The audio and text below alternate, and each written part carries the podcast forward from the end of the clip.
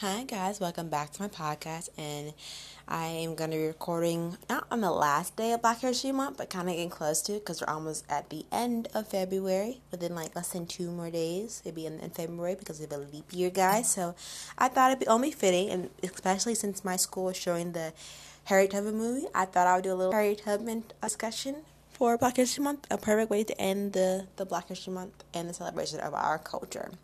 Now let's begin. Who was Harriet Tubman? Born to slavery in Maryland, Harriet Tubman escaped to freedom in the North in 1849 to become the most famous conductor on the Underground Railroad. Tubman risked her life to leave hundreds of family members and other slaves from the plantation system to freedom on this elaborate secret network of safe houses.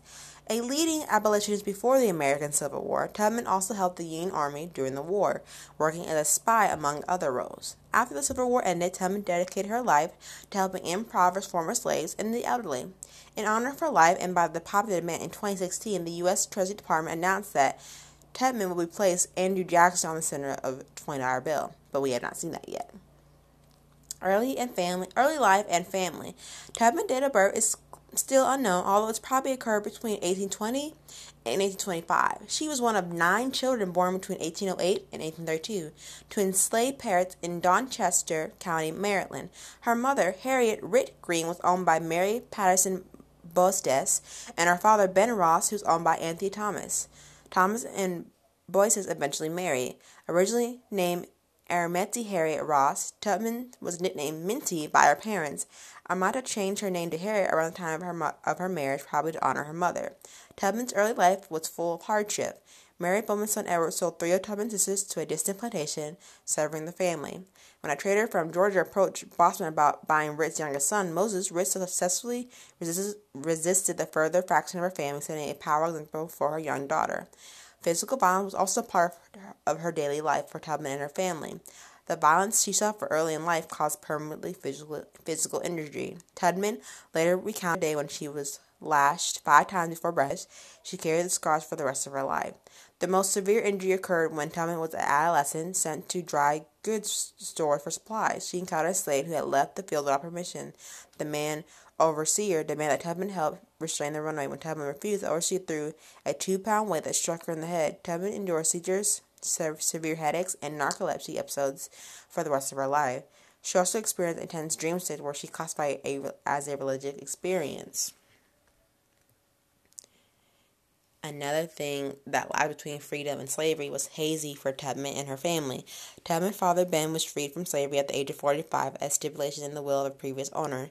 Nonetheless, Ben had few options but to continue to work as a timber estimator and foreman for his former owner. Although similar manumissions stipulated apply to Rita and her children, the individuals who own the family choose not to free them. Despite his free status, Ben had little power to challenge the decision. Sadly. In 1844, Harriet married a free black man named John Tubman. At the time, around half of the African American people on the east shore of Maryland was free, whereas not unusual for families to include both free and enslaved people. Little is known about John or his marriage to Harriet, including whether and how long they, they lived together. Any children they might have had would have been considered enslaved since the status dictates that of any offspring. John declined to make the voyage on the Underground Railroad with Harriet, preferring to stay in Maryland with a new wife. In 1869, Harriet married a Civil War veteran named Nelson Davis. In 1874, the couple adopted a baby girl named Greta or Gretty. Between 1850 and 1860, Tubman made 19 trips from the south to the north, following the network known as the Underground Railroad. She guided more than 300 people, including her parents, several siblings from slavery to freedom, earning, earning the nickname Moses from her leadership, which I thought was really impressive on its own. Um, Tubman first encountered the Underground Railroad when she used it to escape slavery herself in 1849. Following a bout of illness and the death of her owner, Tubman decided to escape slavery in Maryland for Philadelphia. She feared that her family would be further severed and was concerned for her own fate as she sickly slave of low income value. Two of her brothers, Ben and Harry, accompanied her on September 17, 1849. However, after a notice was published in the Cambridge Democrat offering a 300 reward for the return of, of Harriet, Henry, and Ben had second thoughts and returned to the plantation. Tubman had no plans to remain in Bonnet. In Bonnet, seeing her brothers safely home, she soon set off to, alone for Pennsylvania. Making use of the Underground Railroad, Tubman traveled nearly 90 miles to Philadelphia. She crossed the free state of Philadelphia with feeling of relief and awe, and recalled later, when I found that I had crossed that line, I looked at my hand to see if I was the same person. There was such a glory over everything. The sun came like gold through the trees and over the fields like over the fields, and I felt like I was in heaven. Rather than remain in the safety of the North, Tubman made it her mission to rescue her family and others living in the slavery via the Underground Railroad. In December 1850, Tubman received a warning that her niece, Kessiah, was going to be sold along with her two young children.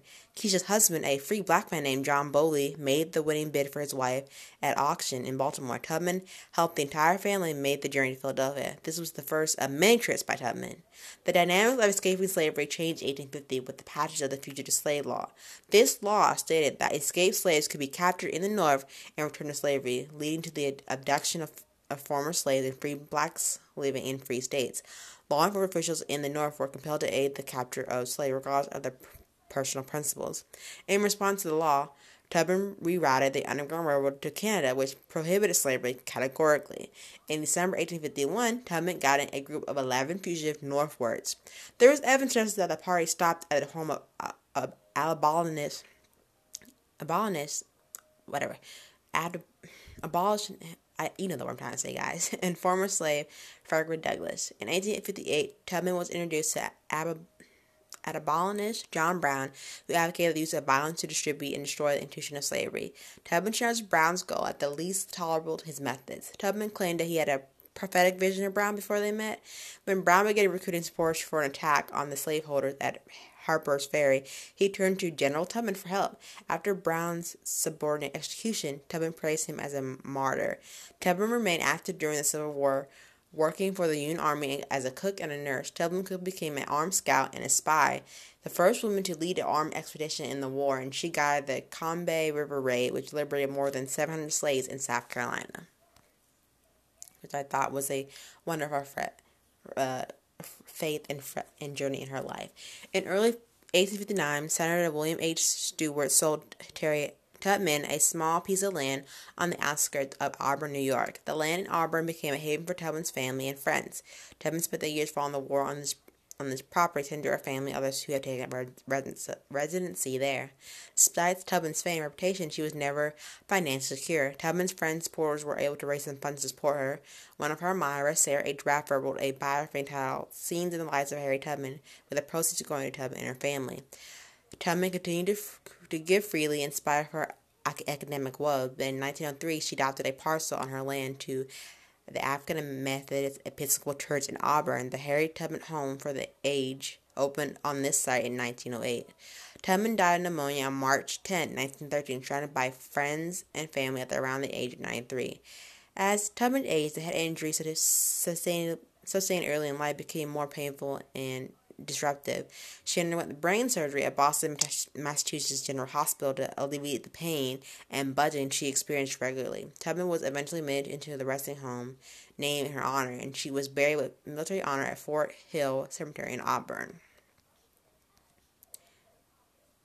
Like there's a legacy that she truly left behind. Widely known as a well respected while she was alive, Tubman became an American icon in the years after her death. A survey at the end of the 20th century named her as one of the most famous civilians in American history before the Civil War, third only to Betsy Ross and Paul Revere. She continued to inspire a generation of Americans struggling with civil rights. When Tubman died, the city of Auburn commemorated her life with a plaque at the courthouse. Tubman was celebrated in many other ways throughout the nation in the 20th century. Dozens of schools were named in her honor, and both the Harry Tubman Home in Auburn and the Harry Tubman Museum in Cambridge serve as a monument to her life. And then a 1978 movie, A Woman Called Moses, commemorated her life and career. And then the 2019 film Harriet chronicles Tubman's service as a conductor for the Underground Railroad. Now, mention I stated before Tubman's supposed to be on the new $20 bill. Well, in a like four years ago, in April 2016, the U.S. Treasury announced that she would replace Andrew Jackson on the Senate $20 bill. This announcement came after the Treasury Department received a groundswell of public comments following Women's on the 20th campaign calling for a notable American woman to appear on the U.S. currency. The decision was celebrated as Tubman devoted her life to radical equality and fought for women's rights. In 2015, Treasury Secretary Jacob J. Lew was criticized for saying that it was likely a woman would appear on the $10 bill, which featured a portrait of Alexander Hamilton. The influential founding father was founder renewed popularity because of his hit on the Broadway musical Hamilton. The ultimate decision to have Tubman replace Jackson, a slave Holder, who placed a role in the removal of Native Americans from the land, was widely praised.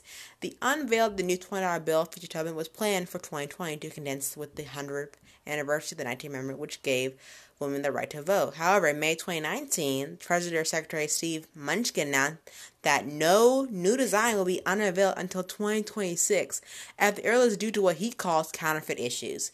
In June, the Treasury Department Inspector General said that they will look into it why they launched why the launch has been delayed. But there's no been further information or updates since then, which is kind of sad. I think it's also kind of fishy. But we'll eventually see, hopefully, that Harry Tubman will be on the $20 bill. So we'll see. But until then, I'm happy that you guys enjoyed my podcast today, as this is almost the, well, since it is Friday, one more day until the end of February, Black History Month, before we celebrate our Black culture and history. So, snaps to that.